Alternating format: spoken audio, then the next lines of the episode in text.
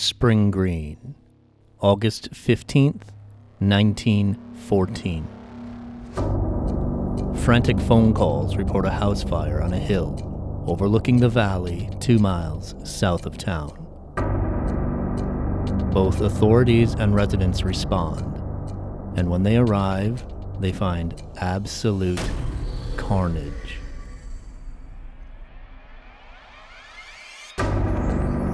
Bodies are scattered throughout the scene, all killed not by a fire, but bludgeoned with an axe, inside and around the house. But this was no ordinary house.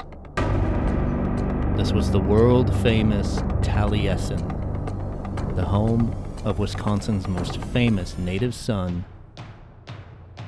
Frank Lloyd Wright. Welcome to Badger Bizarre. A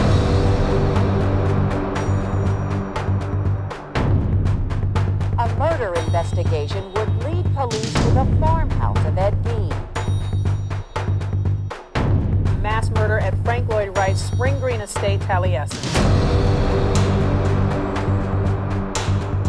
Now authorities believe the suspect, 31-year-old Jeffrey Dahmer,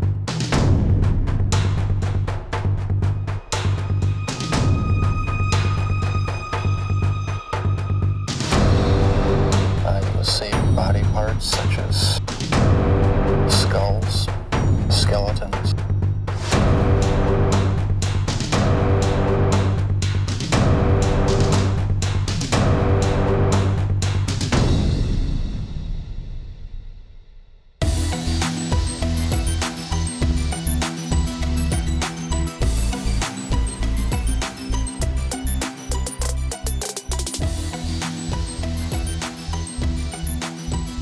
Thank you, everyone, for tuning in to this, the inaugural episode. Episode number one of Badger Bazaar. I am your co host, Scott Whitman. And I'm your co-host, Mickey Sanders. No, I'm not going to let you introduce me. I'll do it myself. and he introduces himself, but this is with me, my co host, podcaster extraordinaire himself, lifelong friend, Mickey Sanders. How you doing, Mickey? I'm better Better. now that we're starting the episode because we've been talking for two hours before this. Yeah, I mean it was a good conversation. Getting all our ducks in a row, right? yeah, yeah, just getting the stuff out of our system. since this is the first episode, we should probably get into. We'll get into who we are. I think as definitely as the show goes on, there will also be the whole array of social media out there: Facebook, Twitter, um, and we hope this is and becomes interactive with listeners out there. So please search for us on Facebook, Twitter. Uh, by the time you hear this, that will all be up and ready. Our personalities will come out whether you want them to or not. You will definitely get to know us. Wisconsin has such a unique history. Our history, our heritage, our culture, it's so unique, not just within the United States. It's kind of a melting pot inside the melting pot of our country. You know? It is, and and just in the in the in the region that we're in, if the Upper Midwest, if you want to call it that, you know, we all have, I think, our own little identities, but but there's just so much that is just purely Wisconsin. Yeah, You know what I mean? And yeah. There's things you get here that you're not going to get anywhere else. Even as far as dialect, just dialect alone. You know. No question. You know, and I and I like talking about the history and the heritage of Wisconsin as everybody else, you know, but can You've always written a book about it, even. I have. But throw in uh, a couple of uh, cannibal serial killers and I think now you're hitting on what what Badger Like Bazaar. iconic serial killers that make our nation famous. so, Yeah, with that history, and we that- almost have them as bragging rights in this in this state to if some you want to call it that. right. I mean, some Right. people actually do brag about it. With that unique history and heritage, there is also kind of a flip side to that, right? I mean, some of that heritage is is pretty messed up. Yeah. Right. Oh, yeah. Well, A little bit, because serial Oh. killers are normal and mainstream. a little bit. There's nothing screwed up about that. I think the reason that we wanted to start this is because there's always, at least in my perspective, when you're looking for that kind of the darker history of Wisconsin, and there's a lot of it, there's always been a bit of a void You know, when I look for that, when I want to see that, when I want to research that. And I don't mean that the cupboards are bare. There's resources out there. For me at least, there's a little bit of wanting there. And so I think with our unique perspectives, uh, you know, a couple of, of native Wisconsinites. I thought you were going to say something else altogether, so I'm glad you went with native no, no, just that. That's it. Native Wisconsinites. Yep. very intelligent human beings. You know, I think we have some unique opinions to share here. You know, myself, I am a writer, an author, photographer. I've published um, two books now. The second one's coming out on April 25th. But my first book, Lost Fox Cities, thank you, thank you, appreciate that. Uh, first book, Lost Fox Cities, um, came out in 2019, published by the History Press, and uh, I was I could not be happier with the reception that that got. I'm very excited to finally start reading that because Well, I hope you do, buddy. I been hope putting you. it off I for hope you quite a while, so- read. I like that that I anticipation hanging over my head. I guess is what I've been doing, and I'm I'm not a bad friend. It's just not a. I think I gave you a free copy of that too. No, did I I'm not? pretty sure I paid for Oh, it, Oh, wonderful! Well, which should I, motivate me even more, to be honest. I appreciate that. so, long story short, there there is a void. I, I think, from our perspective, about um, kind of that darker side of Wisconsin that I think Mickey and I have have a, a unique perspective that we can at least try to fill. And I hope you all will uh, join us bi-weekly. I think is something that we can Realistic. yeah. expect. Yeah. I think I've as long as I've known you, thirty five plus years or something like that. Is it? Are Is we it that old? long ago? You gonna call me But psycho now? as long as You've I've always been you, crazy and into the weird psychology. This has always kind of been. Uh, independent research that you've done has always been kind Oh, of in right. this field. This And you and I have always had very long, interesting conversations about that because we're just, you know, we're that kind of intrigued by that. sick-minded kind that, of. that's what it is. Twisted. Right? Yes. Who else would you want to hear it from? Stick to what you're good at. That's right. So, without further ado, let's kick off the first episode of Badger Bizarre.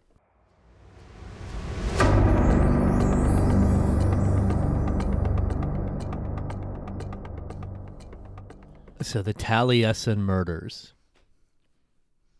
Mickey, what when when we sat down and and discussed this, and we kind of were brainstorming about episodes and this one came up what what did you know about this case you know several months ago Well, actually, I work in the construction architectural field. I always had aspirations to be an architect, so I was a big fan of Frank Lloyd Wright, for one thing. But to be honest, I got all throughout college, and then I found out about this book, Death in a Prairie House, and that's when I found out about this horrific situation that happened.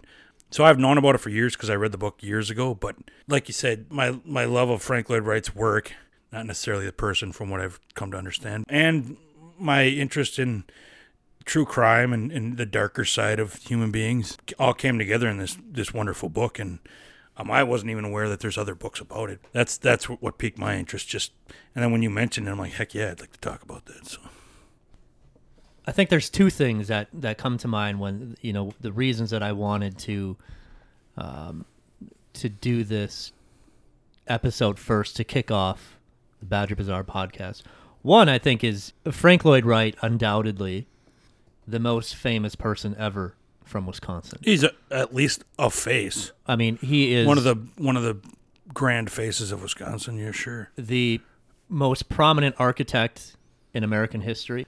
I mean, I don't think you're wrong when you say that. Uh, You know, I think I think it's it's kind of interesting that when you're we're talking about this time period, the f- early part of the 20th century, first two decades or so of the 20th century, He was born in 1867 and died in 1959. right? And and his his kind of rise to fame happened, you know, by 1900 he was already world famous.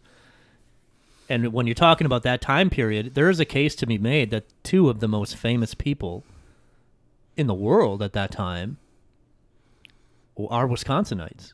One, uh, one a legit Wisconsinite, and Frank Lloyd Wright, and the other was born overseas but claimed Wisconsin as his home state and Appleton as his Right, hometown. where we're from, Houdini. right? You know, it's kind of it's kind of interesting it's weird to think about it a hundred years later when you think, well, an architect and a magician were two of the most famous people in the world, but that's what it was then, right? Right, and and I mean, even still, Even still, everybody knows who Harry Houdini is. right? They might not have a lot of knowledge, but everybody knows who Frank Lloyd Wright, Frank Lloyd Wright is. They don't necessarily have a lot of knowledge, but you know the names. You know the names, and you know at that time there there weren't. This is before Hollywood.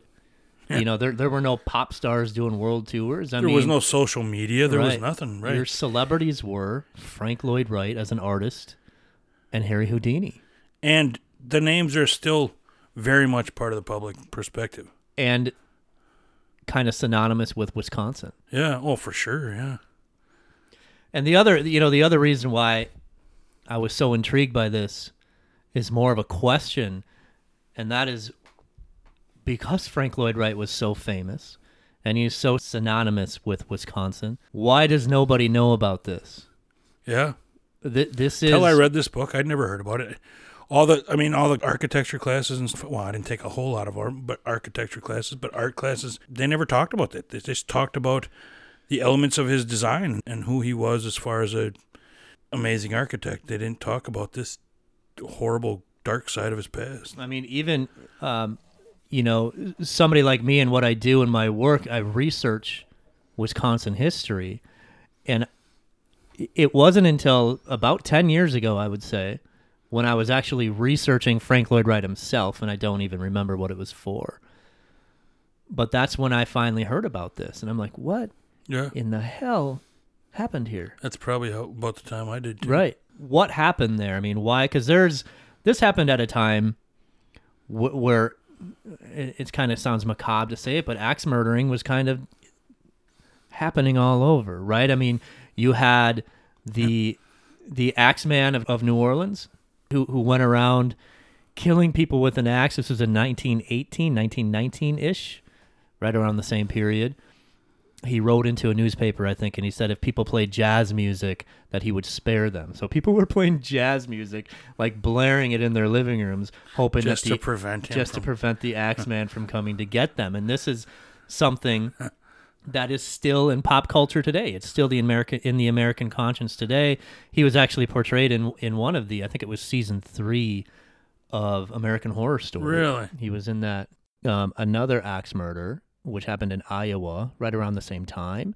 And this is in a house and it's in Iowa. And I think we might even do an episode on this show because even though it's in Iowa, there's a lot of people from Wisconsin. And I know a lot of people from Wisconsin that have been to this house and investigated it because it's extremely popular in the true crime slash paranormal field. And it's called the Villisca Axe Murder House. Oh, And this happened during the same time as the Taliesin murders, still very popular in the American conscience. Taliesin is not. And then, of course, you have the Borden house. You have the, the Lizzie Borden murders, where I you just, were. Just visited that over the summer. right. yeah. And that's hugely into the American pop culture. Right. So you have a series. Yeah, you can actually. It's a bed and breakfast. You can actually stay there. Right. It's crazy. you have a series of axe murders that happened in the beginning part of, of the 20th century that are still very well known today, still talked about, still portrayed in pop culture. But yet you have this horrible tragedy that happened inside the home of one of the most famous, Famous people in the world. Even uh, he's still one of the most famous names. and nobody seems to know about this. And when I talk about Frank Lloyd Wright to people, of course they know who he is. They spit out the names of his of his buildings, Right. Lots of them. Yeah. but you mention what happened in his home, Taliesin, and they all know Taliesin. yeah. But you mention what happened No there in idea that- 1914, no clue. So if you don't know about the Taliesin murders, don't feel bad. Very few people, for some reason, do.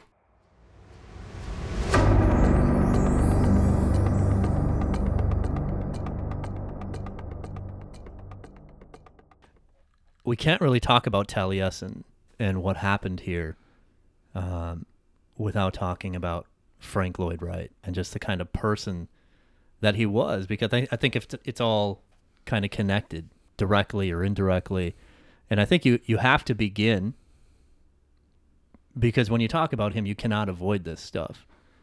It just the the arrogance, the egomaniacal vibe you get from this guy just from the quotes that he says and Oh. from the countless lies that he tells throughout his life, mainly in the, the latter part of his life, when he's giving interviews, uh, he's writing his autobiography. Um, you know, and a lot of this has been found out recently with recent research. Because after he died in 1959, his third wife, Olgivanna, just kind of shut everything down. And his archives at Taliesin were uh, virtually inaccessible. Uh, she wouldn't allow any talk about Mamah or Taliesin 1, and that was all pretty much just kind of wiped under the carpet. And so research into Frank Lloyd Wright in the kind of the, the, the f- several decades after his death was pretty much stymied. And ever since Olgivanna, Olgivanna passed away in 1985, and since that time, there's been a lot more research done into Frank Lloyd Wright, and we're kind of learning now about all of the kind of ridiculousness that he talked about in his life. This legend that he kind of created. Um, Frank Lloyd Wright was almost a character Well, that right. he invented. His ego was so large that he kind of became a character, and that that's what motivated everything he did. I mean, he was always stretched beyond his means financially. He needed to pay for his ex- extravagant lifestyle. He always got away with that. He was always living. He always made a lot of money, but he was always spending a lot of money, and a lot of times he was spending other people's money. You know, OPM was kind of almost his mo. Um, you know, but when we talk about things that that he invented out of whole cloth, mostly at you know the latter part of his life when he's doing interviews, when he's writing his autobiography, just think you know, and I think everybody knows people who who kind of lie all the time you know just just lie about everything and he would kind of do this and even what seemingly arbitrary stuff like the year that he was born you know he would tell people that he was born in 1869 he wasn't What, what do you stand to gain from Yeah, that? exactly. To quote Norm Macdonald, well, I just lied about being a goat. What do I stand to gain from that? I mean, where's that coming from? Right. So it's just uh, and and you know the question is why all the lying, and it's not only the fact that he would tell people he was born two years later than he was. It was I mean it's everything from how he how he became an architect. This whole cockamamie story that he told that well first of all he said that he graduated he went to UW Madison for three and a half years, and that at the end of the first semester of his senior year he just he just up and quit because he didn't need it anymore. You know, he knew what he needed to know, and he did. Why would he want to stay for that extra four months to get that burdensome degree, right? Even that's about his ego. All of it. Just sure. I'm above all of this. That's just what motivated him. All and to, the- what what I have to point out is to have come from such humble beginnings, and still have. Because people think confidence means convincing everybody how great you are. For some reason, that's what our society has come to believe. But he really believed that he was something special, like like a once in a generation type of guy. To to just you don't do the things he did and think you get away with it if you don't have that ego. I think, I think this is the question that we get into is why all the lying and why all the inventing? Why tell people you went to Madison for three and a half years and you just quit after a half year senior year and right before you were going to get your degree, you quit? And and his story, let me tell you the story is that he says is that he, he drops out of school because he doesn't want to wait the extra four months for a degree, and he takes Four off months. and he takes off down to Chicago. He kind of leaves it, without telling anybody his family. He kind of bolts, right? He almost like runs away, and he goes down to Chicago. And boy, he's gonna pound the pavement, and just on pure merit and pure talent alone, he's gonna find somebody, some firm somewhere to give him a job right on the spot. And now we're talking Chicago in the 1880s, which is the architectural hub of the world, right? We're talking, what, 15 years or so after the Great Chicago Fire that burned the whole city down. So that that whole city is being built right now. The 1893 World's Fair is going to be in Chicago, which which themed in architecture. So his story is that he drops out of college because he didn't need it anymore. He knew enough. He went down to Chicago without telling anybody, and he pounded the pavement until he finally found an architect that he was just so taken with Frank Lloyd Wright's. well, actually, Talents. he he tried two firms quickly, and then finally started with Adler and Sullivan. Well, he started with Joseph Lyman Silsbee, was the first firm that hired him, Right. and then he went to to Louis Sullivan after that. So that, but this is a story is that you know he he he was so good at what he did that Silsbee had to hire him right off the street, and none of it is true. None of it. He was just that good at selling himself. he, he- we know we know now, and this again, this is through recent research. Um, and and again, you know, early biographers of his day uh, would they all worked in a in an echo chamber. You know, somebody would say something and it just got repeated as fact for decades. Social media wasn't around to correct it and criticize it and true. scrutinize it. Yeah, and I mean, or he would write it in his autobiography, and it just got parroted by biographers and and supposed journalists and researchers. Because why would he lie? exactly. Oh wait. You know, but what you know, the the truth is that he had a very strong family connection with Joseph Lyman Silsbee. He had an uncle, Jenkin Lloyd Jones, who was a minister in Chicago who hired Joseph Lyman Silsbee to build him a church in Chicago right at the same time that Frank Lloyd Wright was going down to Chicago. And also, Jenkin Lloyd Jones commissioned Joseph Lyman Silsbee to build a church on the Lloyd Jones property in Spring Green, a church which is still there. And it's a church that the interior of which was designed by a very young teenage Frank Lincoln Wright at the time. So he did not go down to Chicago and get hired by Joseph Lyman Silsbee based basically on his own merits. He, there was a very strong family connection there through his uncle, and likely Frank Lloyd Wright had already met and knew Joseph Lyman Silsbee and possibly even worked with him in a bit of an apprentice uh, fashion in the Unity Church at Spring Green, which is still there today. So this was a story that he invented, and not only did he want you to believe th- that story, he wanted you to believe that he got hired off the street because his talents were so good. And not only did that happen, he was only 17 when that happened, which, And which that's that's not, also why he was not true at all. he convinced himself he didn't need to graduate from college. Well, he didn't. He barely went to college. How long was he, technically he, there? he he attended UW Madison. So first of all, he did get into UW Madison, but he got in as a quote special student unquote because his high school grades were trash. Hmm. He would never get into UW Madison, but he did get in as a quote special student. He went as a part-time student for about 27 weeks. And he's we have two grades on file and they were both C's.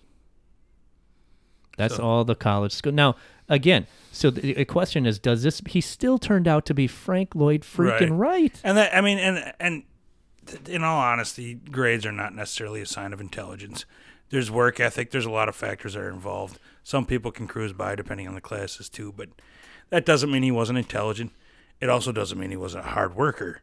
Of, of course, of course, he was intelligent, and obviously he did. well, he was intelligent talent. in certain regards, at least. He, obviously, he did have the talent to become the greatest American architect ever. So if you're already at the top of the mountain by the time you're telling the story, what are you telling the opinion. story for? You know, you're Right. already a legend, and he, and whether he's a legend in his own mind, he is. But he's he. Let's let's be real. He's Frank Lloyd freaking Wright. He's the- a legend in everybody's mind He's now. great, the greatest American architect ever in regards to reputation. I understand that. Well, and, the the work does. I mean, like Falling Water is one of the most. I mean, it's it's got it, leaking problems, and there's there's lots of problems. But Falling Water is one of the most beautiful homes that I've ever seen. beautiful buildings, no doubt. But So his concepts were amazing. They were, but and people in architecture and engineering like yourself know that his his places had a lot of structural issues. Oh, right. But ar- uh, you know, artistically, they were uh, a marvel. No Form was about it. amazing. Function wasn't always was lacking quite a bit. So you know, it goes to the question: is why is he lying so much later in his life?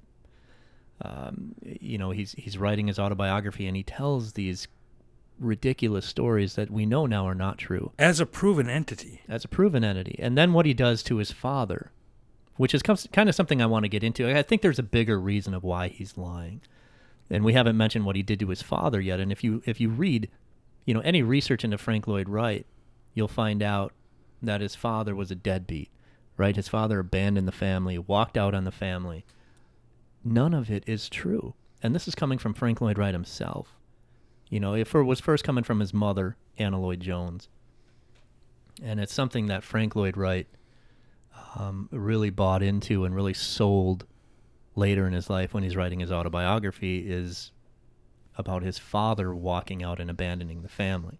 And mom had some influence on his opinions. No question about it. Mom, you know, his father, William Carey Wright, his mother was Anna Lloyd Jones. His, his father was a widower before he met his mother. And I want to acknowledge an author here. His name is Paul Hendrickson. Um, he wrote a book called Plagued by Fire The Dreams and Theories of Frank Lloyd Wright. It's not a biography of Frank Lloyd Wright per se, but it is a marvelously researched book. A lot of the early stuff you read about Frank Lloyd Wright, as we said before, it's got inaccuracies all over the place, and a lot of that was due to Frank Lloyd Wright and the time to some degree. Sure. But if he's lying on top of it, Paul Hendrickson wrote a phenomenal book. If you're interested in Frank Lloyd Wright, read this book, The Plagued by Fire, The Dreams and Theories of Frank Lloyd Wright. It's the best research book I've ever seen on Frank Lloyd Wright and gets into a lot of a lot of this stuff about his father who who was a, a, wid- a widower. He was married before he met Frank Lloyd Wright's mother. He was married to his first wife, Permelia. Unique name, Permelia yeah, never heard it since. in 1851, and they, they were from the East Coast, uh, New Yorkish, and they wound up moving to Hartford, Connecticut, and they, they started a life there. You know, William was a composer of music. He was a music teacher. He opened his own music school in Hartford. He was an ordained Baptist minister. He was known as an orator, his ability to um, speak. And he was admitted to the Connecticut bar in 1857. He was a lawyer as well. Um, so by the time they moved to Wisconsin in 1859, they had three children Charles, George, and Lizzie. And why they moved to Wisconsin, I'm not exactly sure why, but you know, we're in the 1850s where a lot of people out east moved west. And obviously, Wisconsin was the West Just to get a fresh start. then just to get a fresh start. A lot of opportunity out here. Everything was new. So they moved here in 1859 and uh, settled in Lone Rock, which is a small town in Richland County. And he, and he set up a law office there. He started practicing law in Lone Rock. Uh, he continued teaching music. He, he set up a music school. He was appointed commissioner of the Richland County Circuit Court. He was elected superintendent of the local school district. Um, Permelia's extended family, her mother and some of her aunts and uncles and cousins, came to join them in uh, the Richland County area. So this does not sound like the life arc of a deadbeat, right? I mean, he had uh, a pretty nice life going for himself. He's established. He's got family. He's well known. No Yeah. question. Very well liked everywhere he went to. Now, March of 1864, Permelia gives birth to a stillborn child. And this was actually their second stillborn child. So they had five children in total, two of which were stillborn at birth. And then two weeks after this last stillborn birth, Permelia herself dies of complications from the birth. So his world is pretty much turned upside down there. He's 39 years old. He's now a single father with three children under eight years old. Permelia's mother actually moves in the house and helps raise the children. And he doesn't make a lot of money. He does not make a lot of money, which was a, a kind of a theme for him throughout. Within two years of Permelia's death, on August 17th, 1866, William marries his second wife in Spring Green, Wisconsin, Hannah Lloyd Jones. And she would eventually chop the H off in her first name and became Anna Lloyd Jones. That's a disturbing way to say it, but nice, nice word. a little foreshadowing there. Chop the H off. Yes, a little foreshadowing indeed. Now, the Lloyd Joneses were a uh, a fairly well-to-do group of Welsh settlers in the Spring Green area. I don't want to say they were wealthy. I'm not sure that they were. Uh, they certainly were not poor. They were well to do in that area. They were well-to-do in the area. Yeah, I mean, Anna's siblings were educators and school teachers. She herself was a school teacher. Well respected. They built and ran schools and churches right on their property on Spring Green, which it seems like they had quite a bit of land in the Spring Green area, which is where, you know, in the future, Frank Lloyd Wright would wind up spending a lot of his boyhood youth. Um, so you know, her family, a lot of them had jobs in Madison and Chicago. They were very well educated, uh, a, a very progressive orientated family, and it seemed to be pretty close knit. William Carey Wright marries into the family, um, and I don't know if he really meshed with that kind of a family. Frank was born within the first year. William's not making a whole lot of money now, as we mentioned before. So he actually moves to McGregor, Iowa, bigger town, maybe a little more opportunity. Two years after that, they move again. They go back out east. They're in Rhode Island. They're in Massachusetts. And this this gets, I think, misconstrued as the fact that he can't hold a job. He gets fired all the time. That's not true at all. When he left McGregor and he put in his resignation from the clergy there, they didn't even accept it because they were pissed off, kind of that he was leaving. He was again, he was well liked. Right. They were happy with what he was doing with the congregation. So again, misconceptions about Frank's father all over the place. He was restless. Right. I don't think there's any doubt about and that. they had to move for financial reasons, but yes, I, they were well received. And so in this time, uh, Frank's younger sisters were born too. Mary Jane, born in 1869, not the year that Frank was born, and Margaret Ellen, born in 1877. So there's now six people in the family, right? William's three children with his first wife, Permelia, and now his three children with Anna Lloyd Jones.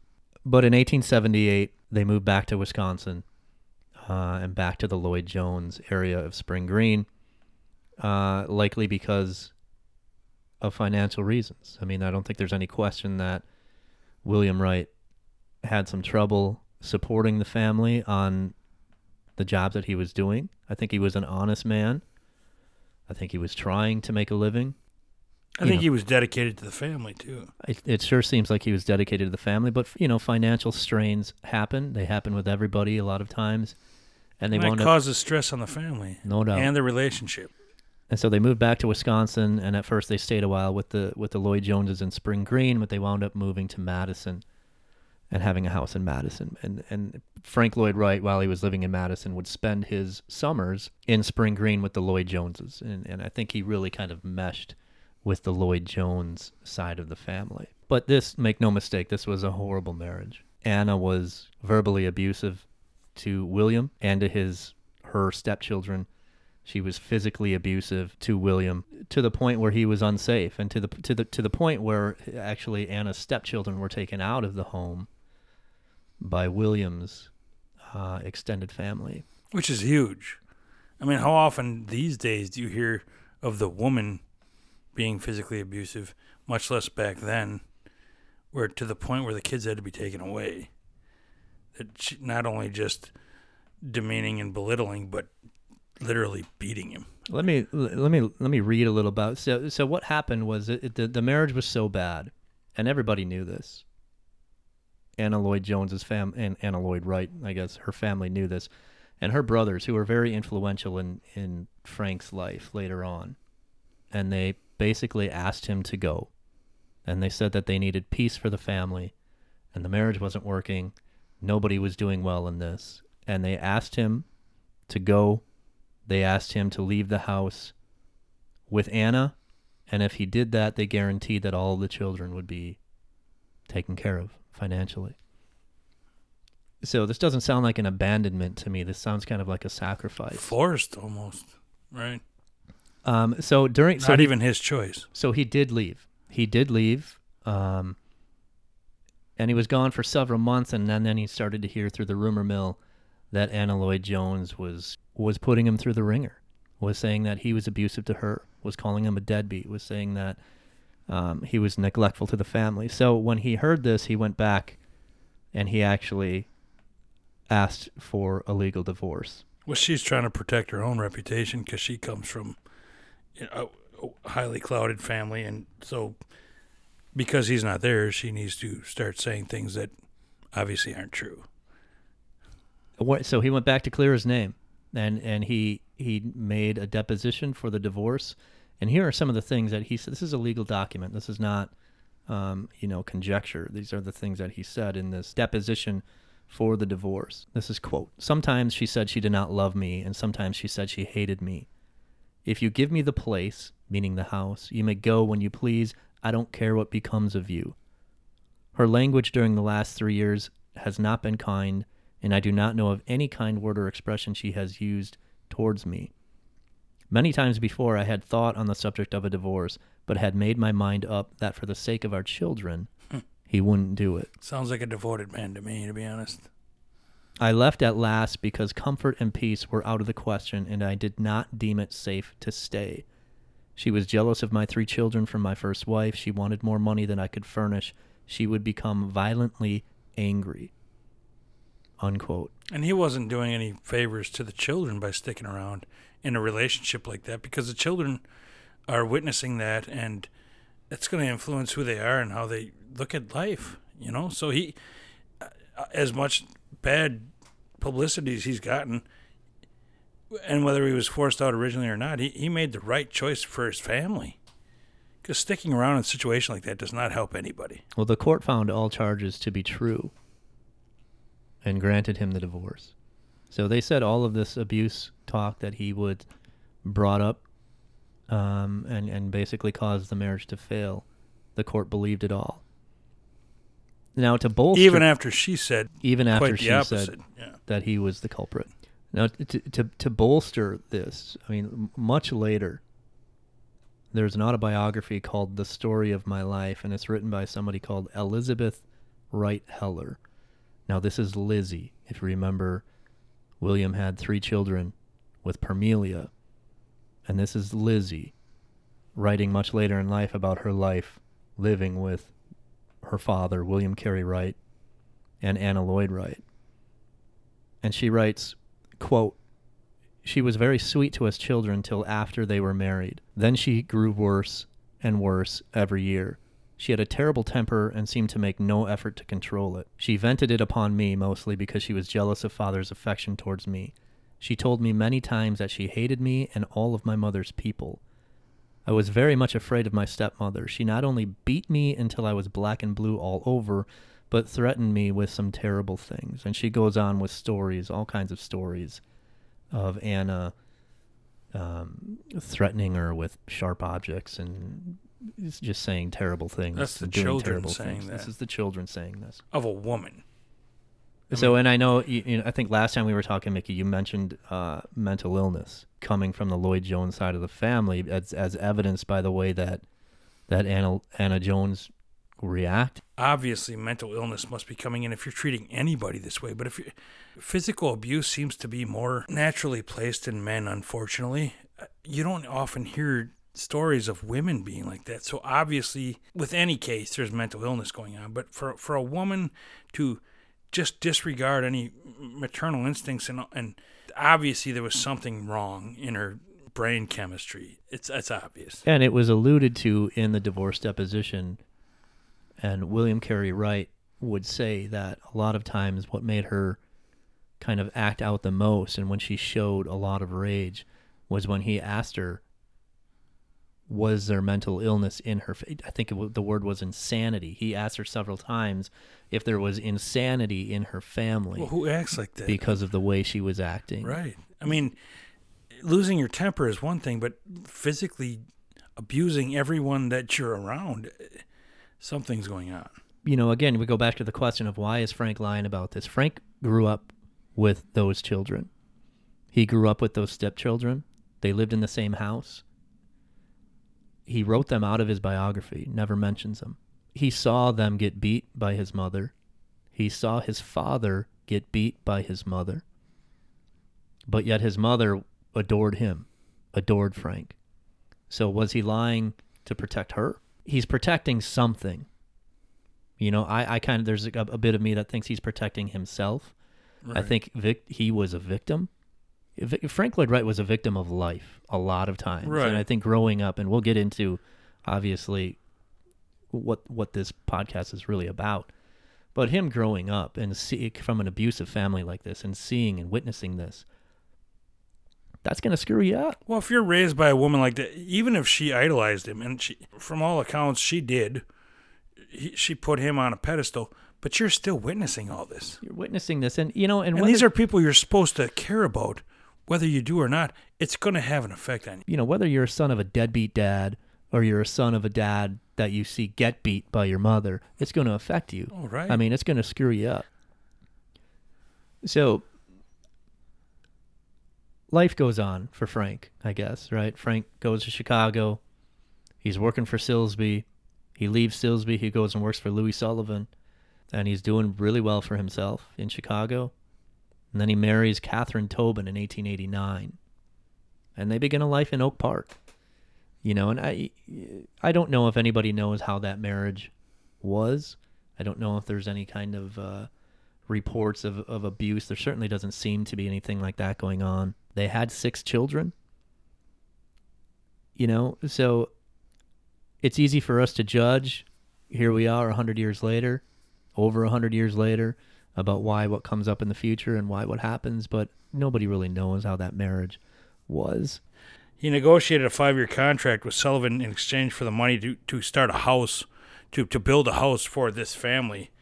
And this is when he started kind of branching out on his own and showing who he was as an architect. and it didn't take him long to really burst on the- you know on the scene. Um, he was a very well-known architect throughout the world.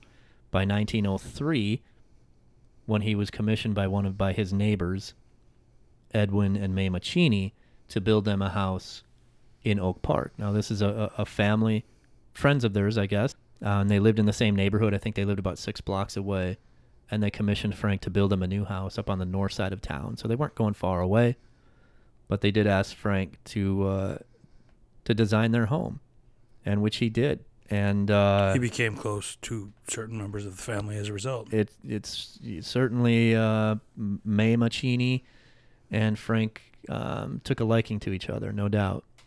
I, want to make one point that he had very expensive taste.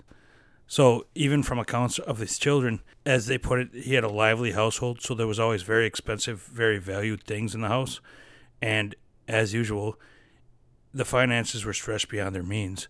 So he was forced to start doing side jobs, and that started causing some friction between him and Louis Sullivan. Bootleg jobs, I think he called them. Right. Yeah. And Louis Sullivan became very disenchanted with that. They there was a quite a long time where and they eventually rekindled their relationship, but there was a lot of bitterness there as far as him doing side jobs when he was supposed to be working for this very well renowned architect Louis Sullivan. So th- that's just another sign of who he was and how his ego kind of got the best of him. And so Frank was always beating to his own drummer, pretty much. Right, and no matter who he was disregarding, in Whether whether it was his, whether it was his boss or his wife, he's going to do what he wants.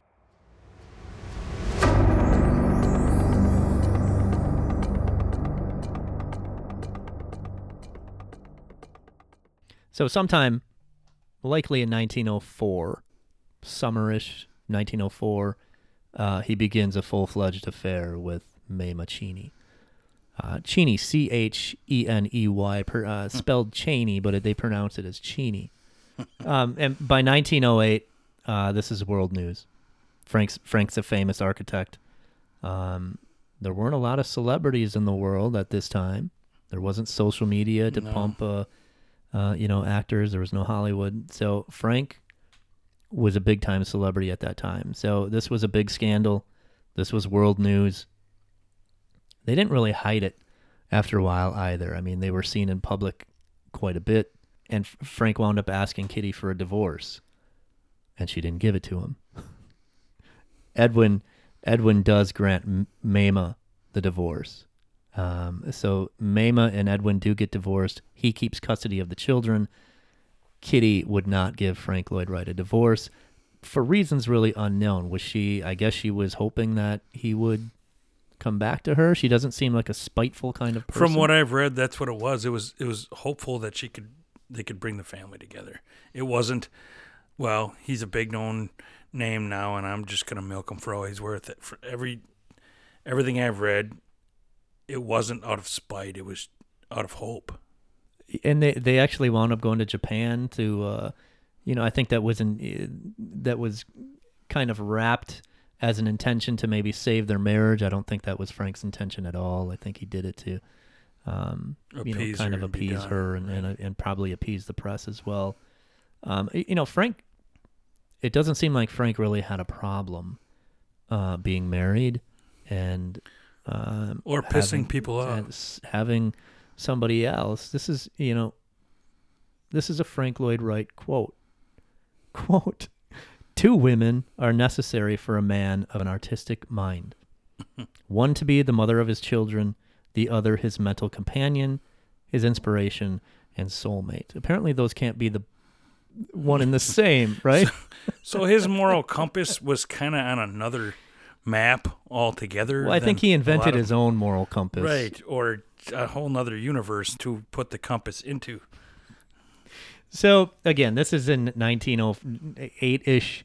You know, there's Not that we're judging for the not, record. not that we're ju- look. You know, this was a big deal 100 years ago. Right. It. It's a big deal today. I think when celebrities For a few days, it would be a big deal now, But yeah. you know, look, over half of marriages end in divorce today. So who are we in this modern, messed up world that we live in to sit here and judge people living 100 years ago? Well, especially people who we don't fully know all the details of. I mean, the things that most people have come to know aren't necessarily the truth. So, Well, again, look at you know, look at what people thought about his father that he just walked Right, out on the family. exactly. That's not true. We don't know what Edwin and Mamah's marriage was like. We don't know what Frank and Kitty's marriage was like. I'm not defending what's going on. Here. no, and so much of it wasn't documented. We don't we weren't there anyway, but even if it was documented, you still aren't there. We don't 95% of any situation we don't know and aren't necessarily in a position to judge. right, so. and you know, and I think it's it's stuff like that quote that I just read, where he justifies what he's doing by saying he's an artistic mind, so he's, you know, he's allowed to do these kind of things that other people aren't. That's from the horse's mouth. That's so right That's uh, uh, judging or trying to understand, no matter what angle you're coming from.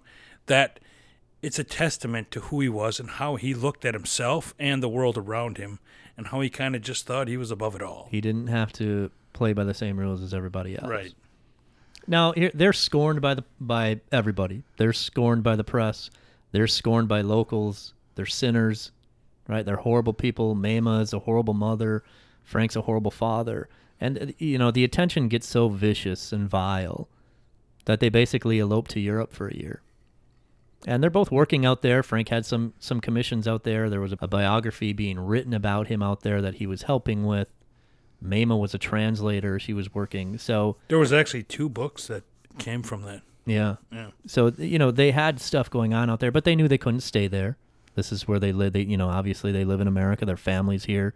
Their children were here, even though they did abandon them uh, temporarily to to go to Europe. Um, so they had to come back here, but they couldn't go back to Oak Park because they were basically cast-offs there. So he wha- wha- just not to interrupt, but at some point, you hear all this criticism, and, and this is at a time where social media isn't what it is today. But do you just kind of go, well, they're going to think what they think, and we've already done it? At some point, you just kind of accept who you are, even if you consider yourself a villain or someone who's looked down upon by society, the normal society. I mean, at some point, you just accept it and you don't care anymore. I, th- I think there's a I think that's his attitude. Well, that was his attitude going in. right. I don't like. think he cared about anything like that. Well, he did wind up caring because his reputation took a big hit, and his commissions took a hit. out Well, uh, professionally, so you in have that to care way, a little mattered. bit, right? And I think he he did he did care, and you know, there's writings of his that prove that. Uh, he did care about how Mamah was going to be treated. You know, he didn't like the fact that she was kind of branded how she was at that time. So because I'm guessing he made most of these decisions when it came to the outlandish acts they would make, or you know, the decision to go to Europe and then come back. And I mean, but you know, I probably, but she she was. I mean, I don't know if I would. I mean, she was a a, a very independent woman on her own. And I she mean, was a teacher, and she had she was a teacher. She had a able mind. bachelor's and a master's. Right. I That's mean, true. this these are the things that I think Frank was drawn to her by. She- Independent woman, especially back then, wasn't as readily available as it is now. that's obviously. you know it, it's it's a rarity for a woman in 1903 uh, to have a master's. It Right. just was. I think Frank saw her as kind of maybe his intellectual equal, and And she was a teacher, so she's well educated. And just like his mother. right, right. That I wanted to say that. Yeah, there's there's a lot of parallels there that are not coincidental. So they knew they had to come back here, but they couldn't go back to Oak Park. So basically, Frank decides that he has to build them a refuge, and he s- decides on building it in his boyhood stomping grounds of Spring Green on his favorite hill. So obviously, Oak Park didn't want them back. Spring Green wasn't that happy about it either. So he pretty much had to lie and say the house was being built for his mother, which obviously wasn't true. Although it, they did have what do you call that a, uh, a mother-in-law suite or something when when you build uh, an area in your home for your mother To shove her in a closet your mother-in-law. and They get did, her the hell out of it did have like a you know a little uh, an apartment for for Anna Lloyd Wright there. So I guess technically you we could can't hear her when we that. shut the doors and she we shove her in the casket. right? So, um, you know, and, and it's weird because when his mother died years later, he didn't even show up to the funeral. He never went to his mother's funeral, but yet everything he did was supposedly to protect her.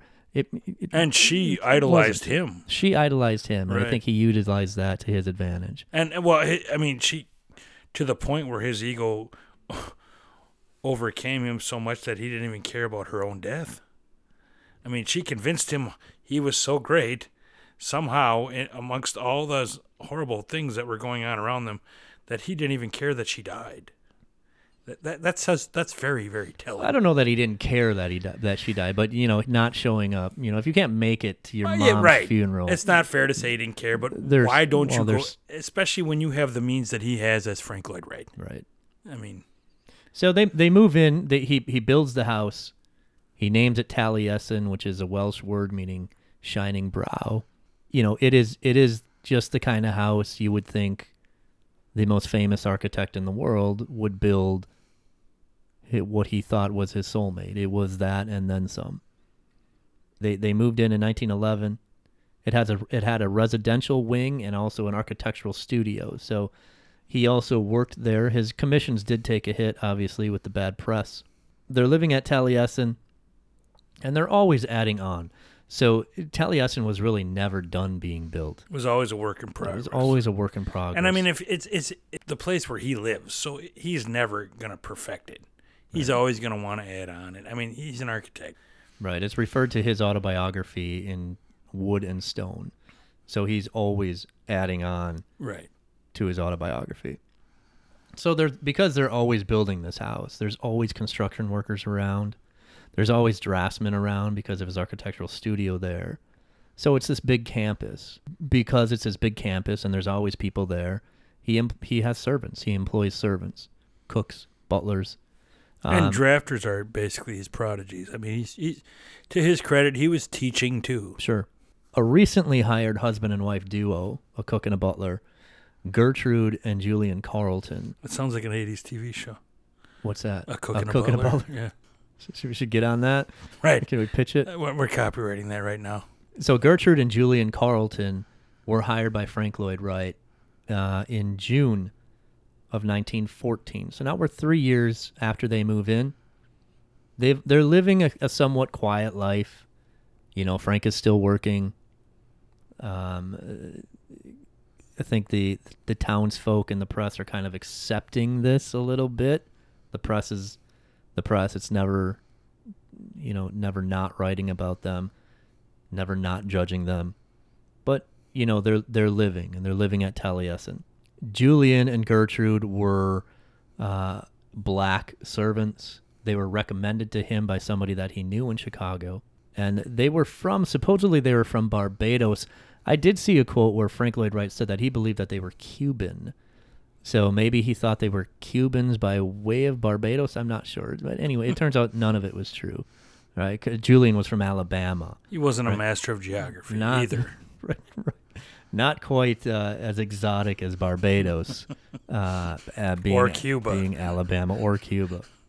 So he, obviously, he lied about where he was from. Now there are some people that think that there was a purpose to that, and maybe that Premeditated. well, or bec- you know, we're talking early 1900s here. That he thought that he he said if he was from Barbados or from Cuba, that he he wouldn't get quite as much backlash as if you were just a an African American Right. at that time. Well, yeah, for that reason. and maybe that's true. And and maybe he'd be ignorant of who Frank Lloyd Wright was too, with how they were living in sin. You know, maybe he pleaded ignorance, no doubt. So, again, at this time, Frank's commissions are, are starting to tick back up. He's actually working on a project in Chicago at this time called Midway Gardens. It's kind of an indoor outdoor theater complex that was pretty much dead on arrival. They were always working over budget. It only lasted a couple years before it went under, but Yeah, was- that's neither here nor there. So Frank was out of town when we talk about the date August 15th, 1914. Again, because we're talking about a whole complex here, there's numerous people at the facility. There's numerous people at Taliesin. Mamah is there, obviously, and, and her, her kids are there too. Her daughter, Martha, who's eight, her son, John, who's 12, are visiting for the summer, which they did every summer. They came up from Chicago, stayed at Taliesin for the summer, which it appears they were never too happy about. They were always bored in rural Spring Green, being Right. from Chicago. They Well, were never Not a lot to do in Spring Green, Wisconsin. right. Yeah, but you know they were with their mother, so I'm sure they you know they accepted it. So they were having getting ready to have lunch on this Saturday, August 14th, 1915, along with four construction workers and two draftsmen who were in the home. So now, you know, from this point forward, everything that happens in the house is really purely conjecture. Because nobody knows exactly what happens from this point forward. It's impossible to know if you weren't there. It's impossible to know. But this is the best kind of recreate. There's been all kinds of um, Speculation. speculation and recreations about how this possibly happened. Um, we're going to go over, I think, the best scenario that we've seen, and I think that the most um, Consistent. The most possible too. I mean, right. I don't, right. when- it makes the most sense. Yeah. Julian and Gertrude are working in the house. They're making lunch for Martha, Mamah, and John, along with the six other people who were in the house. We had Herb Fritz, who was a draftsman, Thomas Brunker, who was a general handyman, kind of always around Taliesin, uh, David Lindblom, who was a landscape gardener, Emile Brodel, who was also a draftsman and was really close, I think, with uh, with Frank Lloyd Wright. Billy Weston, who was really the main construction worker of Taliesin. He's really kind of credited with building Taliesin. He was 35 years old, and he was there along with his son, Ernest Weston, who was 13 years old.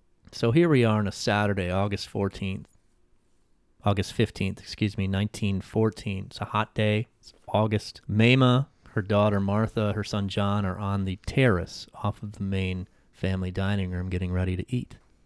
They're sitting at a small circle table. The other six draftsmen and construction workers are in another dining room, also in the residential area of the house, but not in the main dining room. And this dining room would be about 80 feet or so from the terrace where Mamah, Martha, and John were. So, as this is recreated, as this is thought to have happened, Julian was serving lunch. And he comes in to the dining room where the draftsmen and the, and, and the workers are. It looks like there were two tables there. There was one table where the four construction workers and the gardener was sitting, and uh, one table where the two draftsmen were sitting. And he gives them probably their first course of lunch soups, salads, drinks. It's hot. They're hungry. They've been working all day. They want to eat. Julian gives them their first course of food to kind of settle them down. Julian then leaves the room. Everything's normal. Everything is normal. Same thing as every other day. Uh, no reason to think anything is up at all. Julian proceeds to go over to the terrace, probably rolls a cart of food in where Mamah, Martha, and John are sitting. He gives Martha a bowl of soup. He gives John a bowl of soup. He goes over to the other side of the table, gives Mamah her soup, and as she um, kind of leans over a little bit to take the first bite of her soup, of her lunch, he cleaves her head open with an axe. One swift blow. And this was a, this was a it was a shingling axe. So it's a it's kind of a, an elongated hatchet with a long handle and a, and a, and a weighted head on it, with obviously an axe blade on one side Enough to do the job, obviously. and a hammer and a hammer uh, on the other side. And one one swift blow, he cleaves her head open. Obviously, she f- falls to the table, her belching blood, uh, and she falls onto the tile floor. and her children are sitting there Her watching. children are sitting right across from her, and they're watching this. So obviously, they're in shock, right? So next, it is believed that he takes John out with one swift blow to the head, to the forehead. And again, they didn't suspect any. There was nothing out of the ordinary. They got their soup like they did every other day or whatever meal he's providing. And they're just sitting there as a family this guy they just hired a few months ago that they've now entrusted because he lives there. He lives on the premises. So they've come to understand and know him very well. They've come to know this guy. He serves them food. And now he's doing these horrific things No, he, he just from out of nowhere. He kills Mamah with the with a hatchet blow to the head. He then kills John, twelve year old boy, with a hatchet blow to the head, and he and Martha uh, Martha bolts. Uh, you know, Martha's apparently the shock has worn off her a little bit to get her wits about her, and she runs. And he's chasing her throughout the house, and uh, he's swinging at her at the same time. And you know, he he does hit her with the axe three times from the back while he's chasing her. She seems to make her way outside into the court where he does chase her down and he was on top of her and he used the hammer side of the hatchet the, first thing that comes to my mind at some point we need to address what level of, of psychopathy i mean what level of crazy for lack of a better term do you have to be to make that first couple of blows to the mom see two children staring at you just in utter horror and to be able to continue to do it and chase this eight-year-old girl around the room? There's something that thank god we can't understand going on in this guy's mind. He's gone. He's like soulless or something because to be able to continue these actions without having some oh my god what am i doing? kind of thought that's it, it's it's astonishing. I mean i'm thinking about it right now and i wasn't there. I'm like how at some point do you not oh my god what am i doing? I'm chopping up children. But he's not done. Uh, right. I mean first you cut you cut the mom's head off in front of the two kids and, and the thought doesn't go uh well this isn't normal. I mean and he just keeps going. So the fact that this must have been premeditated i don't think that's can be argued but there was something not right about this guy whether he was bitter towards their lifestyle or not. This guy had it was beyond mental illness. There's some kind of he's a psychopath a sociopath. Something is going on. So he chases the eight year old girl down and doesn't use the axe side of the hatchet. He uses the hammer side of, ha- of the hatchet which i can only believe was a conscious decision on his part. I mean if he you know with one blow you see that you don't have the hammer part you're just going to turn it around. Because it's not like he's done this before. Who knows? I mean, I, that's the thing. Do these thoughts just come to you because you're that level of crazy, or have you thought about it for so long that you went, "If this doesn't work, I'll do this." You know what I mean? Are these just natural acts that someone who's capable of this comes up with at the time? And so he, he he does what he does to Martha, and he leaves her and he walks over to the room where the draftsmen are and the construction worker. Now, the really sad thing, and I obviously this is beyond the pale. I mean, we can't even fathom this is going Well, on. it's all sad, obviously. But he, he walks away thinking Martha is dead, and Martha's not dead. Martha lingers somehow for hours and actually moves from where he left her. She actually crawls further away and is- is still alive when rescuers come. And there's even an account where she, they, some people say that she mouthed the name of her friend, and I, I, I don't know if I believe that, but right, I mean, it's t- to still be conscious right, while this was going on, and or you're an alive, eight-year-old girl. alive in general, much less conscious. so he does what he does to Mamah, John, and Martha, and then he composes himself somehow, And he walks over A to good athlete always gets back into the game, I guess. So he walks over to the dining room where the six others are, and he pours gasoline under the door. So the, the, the men inside see the see the fluid coming through the door. Herb Fritz, who was one of the two survivors of this slaughter, saw the fluid coming through the door, and he thought that Julian was mopping the floor. That was his first thought. He thought Julian was mopping the floor, and maybe he kicked over the bucket. You don't And- assume and- it's gas. And, and he didn't. ass- No, obviously that's not going to be your first thought. no, I wouldn't think. So he didn't think it was gas until obviously the fluid got over by him and he could smell the gasoline. And by the time he realized what was going on and he was af- he was able to warn anybody or say anything, the room went up in flames. You know, imagine this scene. Everyone's on fire. I mean, it happens instantaneously. Everyone's on fire. There's panic. And so Julian is standing outside the door with that axe and he's waiting for them to bust their way through the door where he's going to hatchet them with that shingling axe. And this Herb Fritz guy is only 20 years old. He's 20 years old. So Herb Fritz, he might not have a whole lot of life experience, especially something like this. so Herb Herb Fritz uh, in all of this panic. I mean, you're on fire. Your clothes are on fire. Your hair is probably singed. You're you're choking on smoke. He had the wherewithal to remember that there is a small window that Julian apparently didn't didn't plan on being there. Didn't think of this. There's a small window in the room that was about a, a foot or so off of the floor, and he was able to kick through that window and throw himself outside about a story and a half high.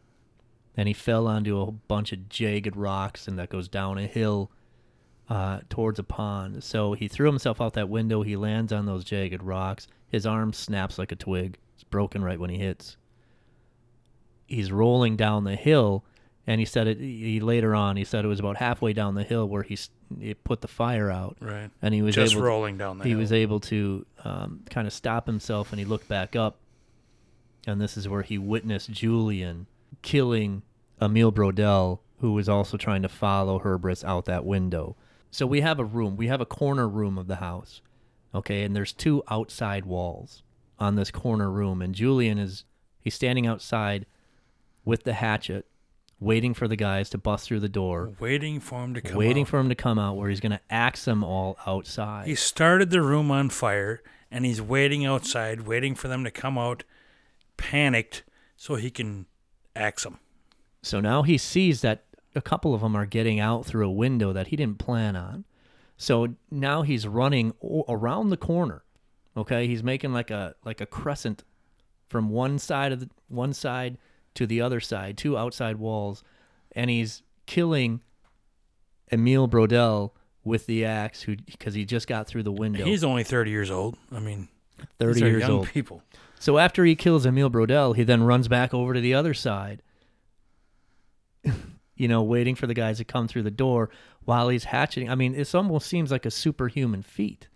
You know, this one guy is killing these men with with the amount of force it takes to kill somebody with a hatchet, and he's running from side to side. It almost seems superhuman. It almost seems impossible. But he does have shock and and overwhelmed panic on his side. And the more we talk about this, the more I realize this was all premeditated. The fact that you put them in, in a room, locked the room. Well, sure, that was premeditated. I don't think But, the I mean, you're on the other side was premeditated. No, I he didn't think of that. But but you're standing outside waiting for them to escape. However they do, he thought about this, and to to, to be able to execute it without any kind of remorse or guilt, it's very telling that this person was not all there. Maybe fifty cards short of a full deck. So, so after this scene, where he thinks he killed these men, uh, I don't know if he's aware that Herb Fritz got away or not, um, but he thinks they're all dead. He's got to be a little overwhelmed by the situation too at this point. Well, I don't know because he now does a more uh, another premeditated thing where he walks over to the bodies of Mamah and John, and he douses them with gasoline and he sets them on fire. Right. Getting rid of the evidence. This is a 12 year old boy that he sets on fire after he cleaves him with a hatchet to the point where there's nothing left of him. There After was- killing his mother in front of him. there was a, a, a, a I think it's the the quote is something like there was a clump of ash and, and hair. I mean, there was literally nothing left of John. It's not even poetic. Uh, yeah.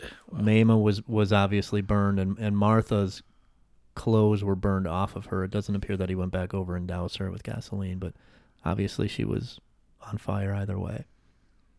So Herb Fritz and David Lindblom, who was the gardener, who was still alive after the initial attack, uh, ran to the nearest house, which was not close. I think it was like a quarter mile or something away. I mean, these guys have just, you know, Fritz has a busted arm because he fell a story and a half. He was set on fire, and Lindblom has been cleaved in the head with a with a with a ha- with an axe. But Fritz actually decided to come back and help. And both of them. He's a 20 year old. Both Fritz and Lindblom came back. You're so and- panicked and by this horrific situation that you never dreamed you'd be part of, and yet I have to do something, and you still have your, the wherewithal to come back and I- I need to try and prevent this from going any further. uh, help help comes. Obviously, authorities get there.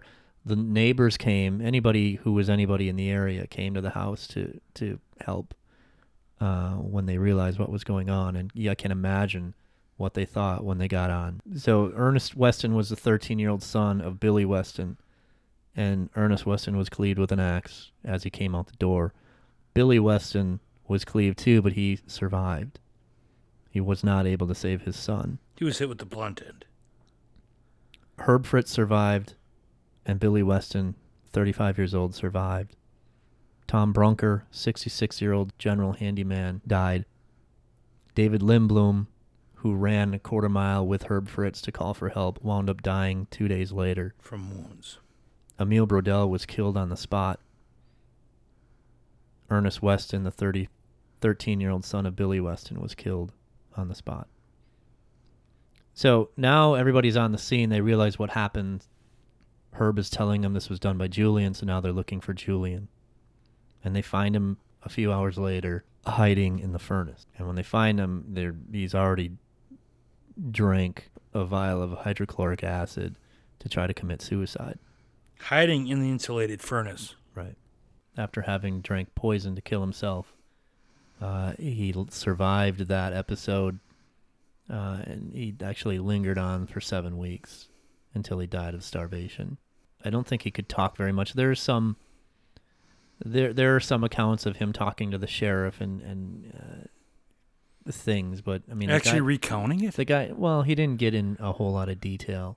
Well, there, there's, you know, he he did, he made some comments. He didn't say a whole lot of stuff, but he made some comments to the sheriff. But he couldn't talk. I mean, he didn't have a throat. Right. Basically, he swallowed. Acid's going to He have some effect. swallowed you. acid. He couldn't eat. Um, I, you know, I don't. I'm sure they could have. I don't know. Did they have IVs or stuff back then? I'm sure there was a way that he could have eaten, but he obviously he refused. But again, premeditated. The fact that he had acid there to drink, that was all part of the plan. No doubt. Yeah, he, this was certainly planned. Um, so he he died seven weeks after this. knowing happened, he was going to kill himself after this. knowing he was going to kill. Well, I mean, that's I mean, he tried to hide. So right, he but he probably still didn't- drank acid. He probably didn't drink acid until he he like Thought heard- he was going to get heard- caught. yeah. Right? Yeah, I suppose. Uh, Gertrude, uh, uh, by the way, hightailed it out of there real quick. I oh mean, yeah, there- his wife. His wife. his maybe wife. I mean, nobody really knows Right. anything about her. The police did detain her. She was spoken to and interviewed, um, but they put her on a train to Chicago and got her out of there. So Basically, found out she was guilty and had nothing to do with any of this, or not guilty. Sorry. there's no evidence that they believed that she had anything to do with Right. this, right? She ran away as soon as anything started happening. So So obviously, when this when this happened, uh, Frank Lloyd Wright, who was in Chicago working with his son John Lloyd Wright, uh, you know, so they did rekindle their relationship. I don't know how rosy it was, but you know, he did have a relationship with his he was working with him. with his sons and with his children. at least a working relationship with that one. So you can imagine getting a call like that. There's some discrepancy about how much he actually knew and was told on that call. There also is an account that he did talk to Herb Fritz, but we, you know, we don't know how much Herb Fritz knew at that time either. Did did Herb know that that Martha and John and Mamah were dead? We don't we don't know that. We don't actually know what was happened, what was talked about on that call. So you know, obviously panicked. They have to get to Spring Green as fast as they can. Him and John get on a get on a train. It's not a quick transport, but they do. They get on the train and they're coming, and the train is making stops for other people and whatnot. And who gets on the train? But Edwin Cheney. So not only do you have to make that, not only do you have to make that uh, transport from Chicago to Spring Green To see your family dead. to see your dead family, but your dead family is Edwin Cheney's dead children. So you can imagine, you know, there there was a reporter that was on the train. He did say that they um, had kind of a polite embrace and they sat across from each other on the on the train. But they were all aware of what It What seems happened? it seems uh, well because and I, they were told pretty much by the press what happened because they're you know by this time the Chicago Tribune had already heard what this happened at noon right. you know twelve twenty in the afternoon about so they couldn't have known any of the details, but they knew something horrific had happened. they heard basically from the press shouting out questions that it was pretty bad. I mean I think on the phone call Frank was told that Taliesin was on fire and that was probably all he knew at that time and I think by the time he got to Spring Green um, he knew that it was much worse than that. Well, and that's the thing. Human nature is is for your mind to jump to drastic conclusions and assume the worst. But when the worst is what's happened, imagine what that feels like and how you're trying to deal with everything on this train ride and you get there and you find out that everything you've thought out thought of doesn't even compare to what's actually happened. I I can't even imagine. Even with the way that we've been talking about Frank and how uh, kind ego of egotistical he is and how he was selfish and People still matter to you. Key was devastated by this. Right. You know, and, and, and there obviously there you know was he a was he a suspect? You know, there were rumors that maybe he he hired Julian Carlton to knock off. I mean, that was obviously they looked into that.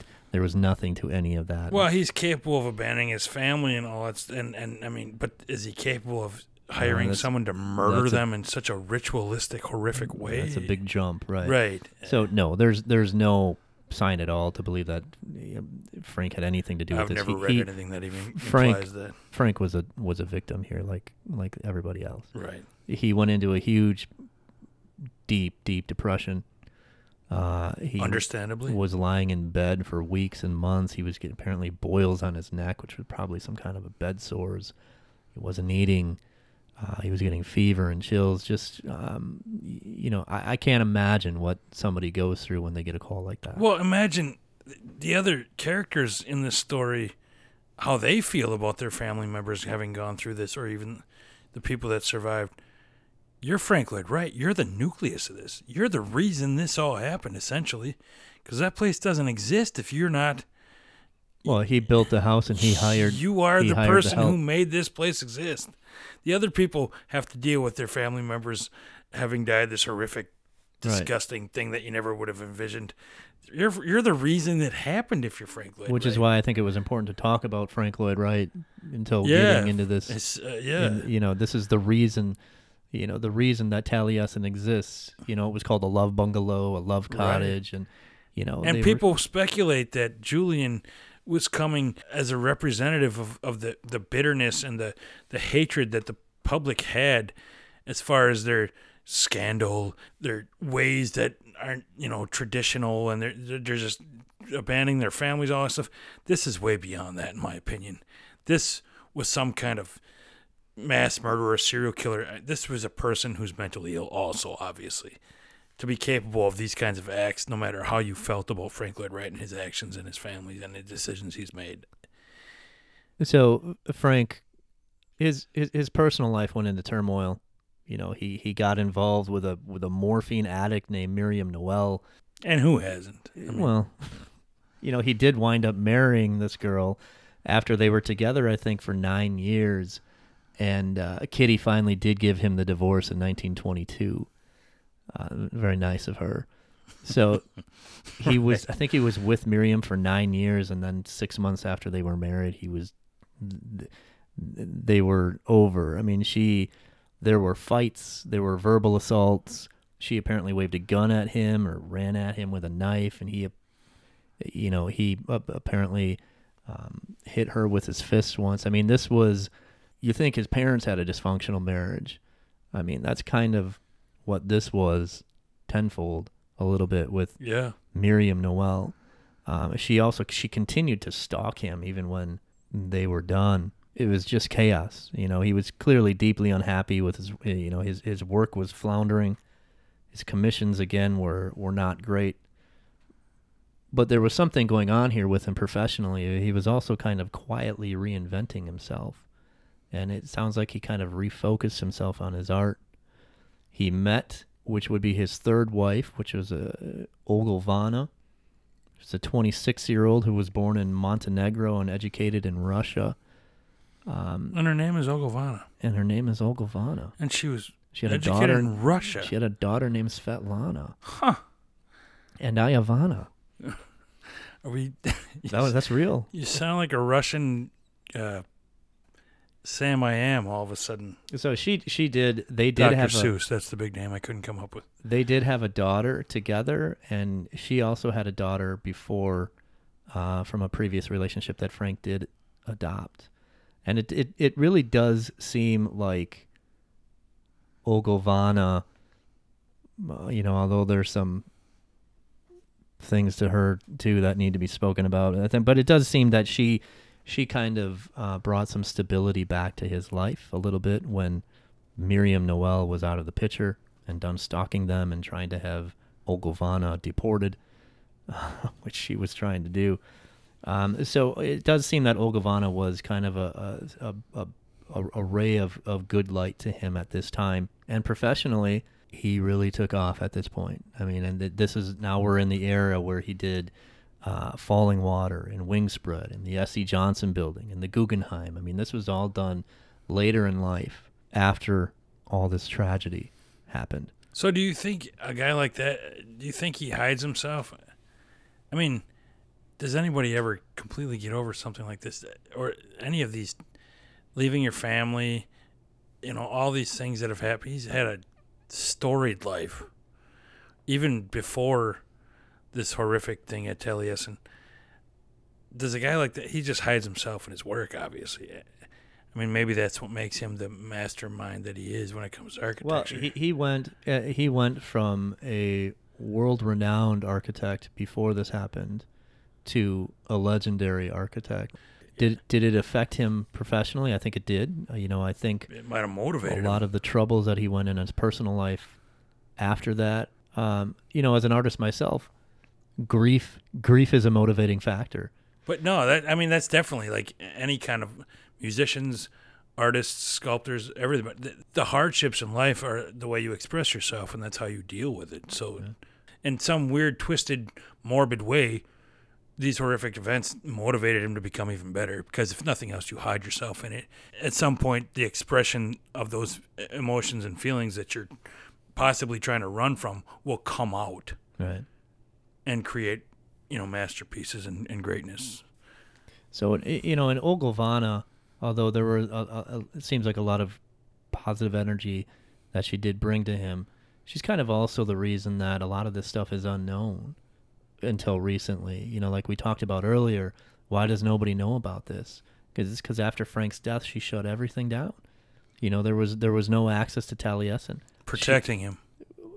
Who knows why i don't know but maybe protecting herself because she didn't you know she didn't want to deal with the fact that he'd been married before and you know She didn't want everybody talking about it in a judgmental world. and Mamah is kind of known as his his soulmate right? you know and Right. and he he didn't mention Mamah a lot he wouldn't he he didn't mention her name Which means you've never really dealt with it in, in a lot of regards. You know, there were some writings that he did kind of uh, closer to when this happened that he did mention the word Mamah, but you know, la- again, later in life, when he would when he would refer to this, he would always have a, a name for her. He, he would always refer to her, and I don't have them right in front of me, but he wouldn't. He never said the word Mamah. Which, as I said, is usually a sign that you haven't completely accepted the situation and moved on from it.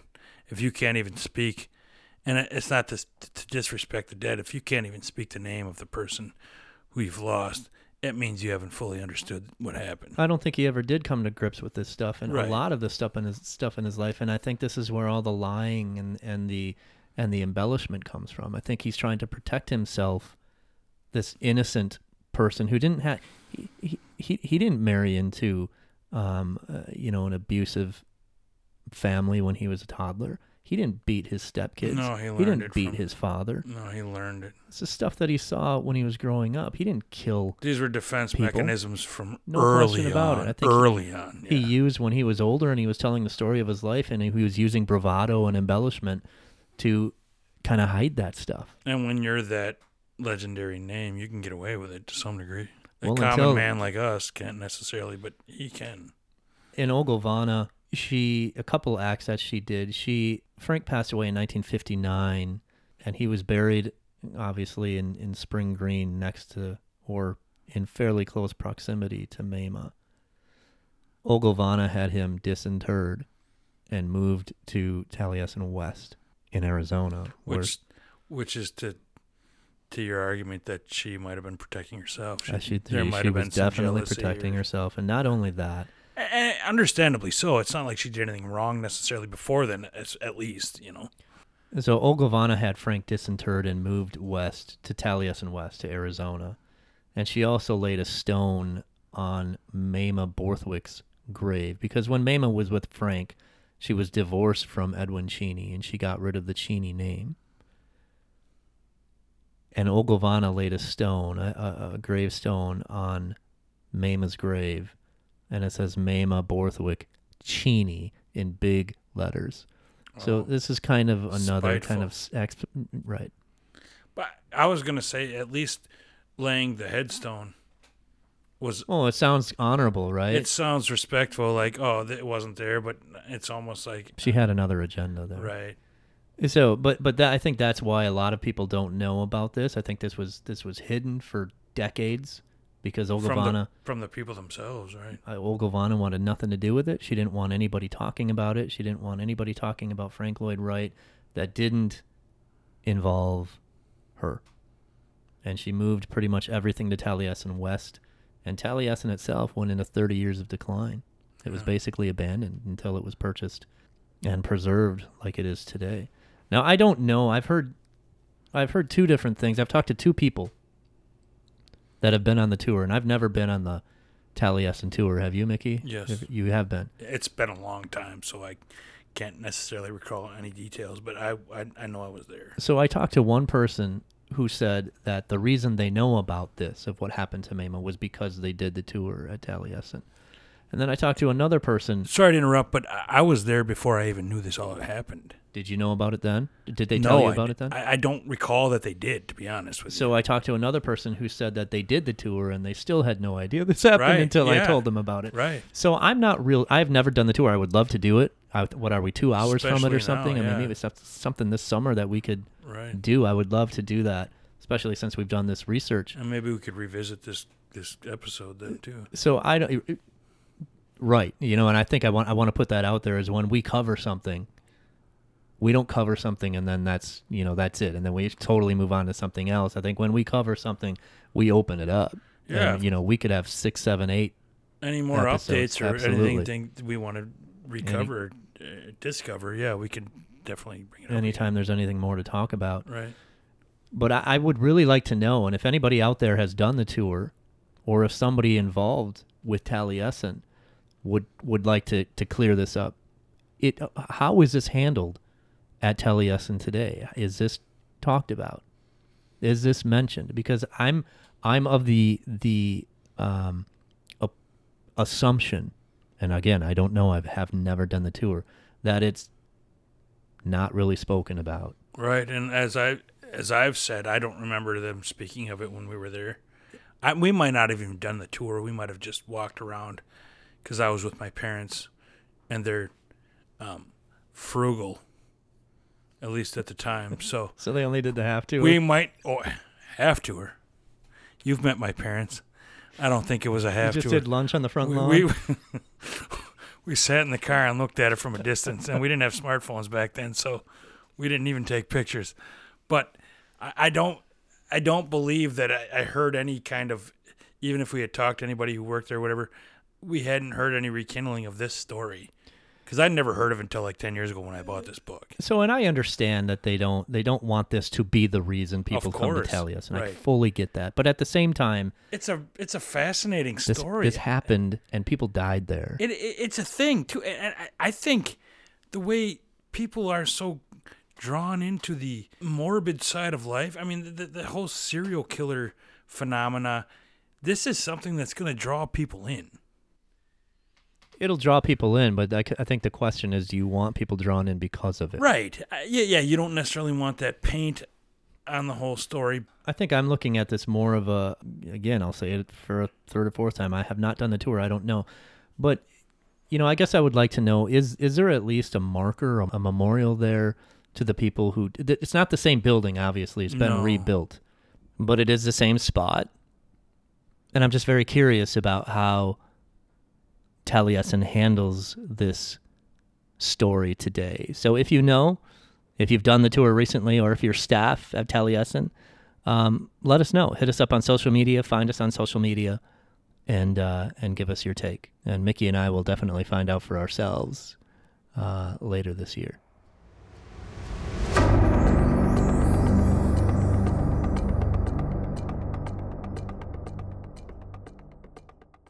So the question that's never been answered now that we're over 100 years since this happened is motive.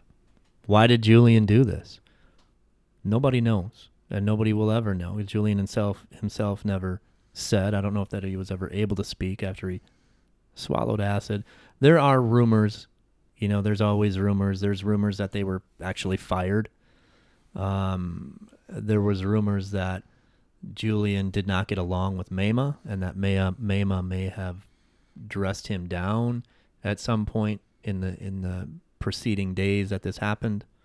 And as I as I addressed earlier, maybe he was a representation of the the public opinion of them and their scandalous lifestyle. But it seems like it's way beyond that. There's no evidence of any of that. There's there's rumors that he had a, an argument with Emil Brodelle. Right, and Emil Emile Brodelle was the actual target. Right. And it wasn't the Wrights at all, or Frank Lloyd Wright and his Mamah at all.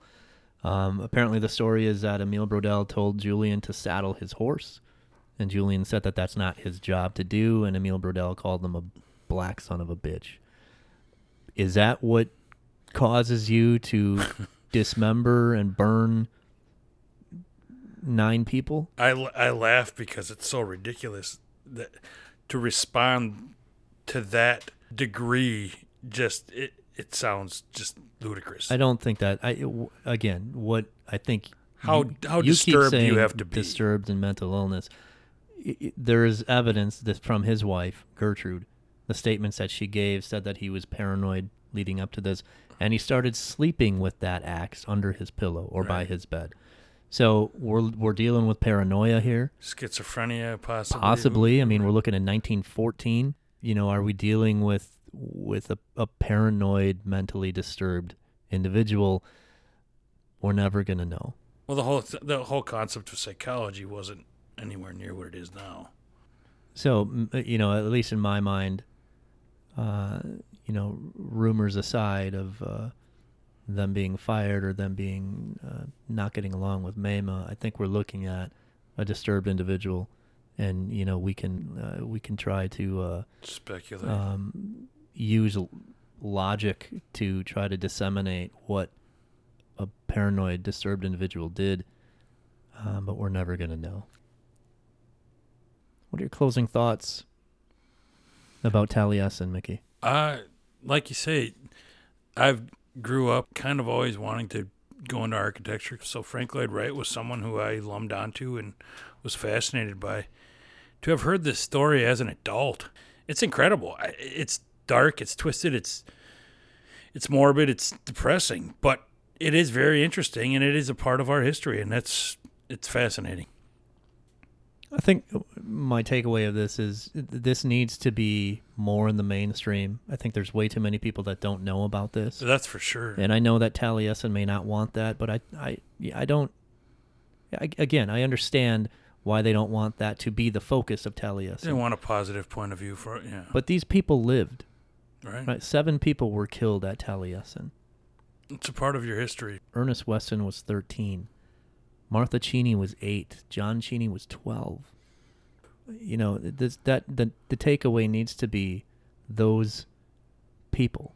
Herb Fritz, David Lindblom, Emil Brodelle, Billy Weston. I think that's that's my takeaway is that more people need to know the history of not only Taliesin, but they need to know that these people lived and they deserved to live. What happened to them, which was of no fault of their own, doesn't mean they need to be snuffed out forever. Let's change that. Amen, brother.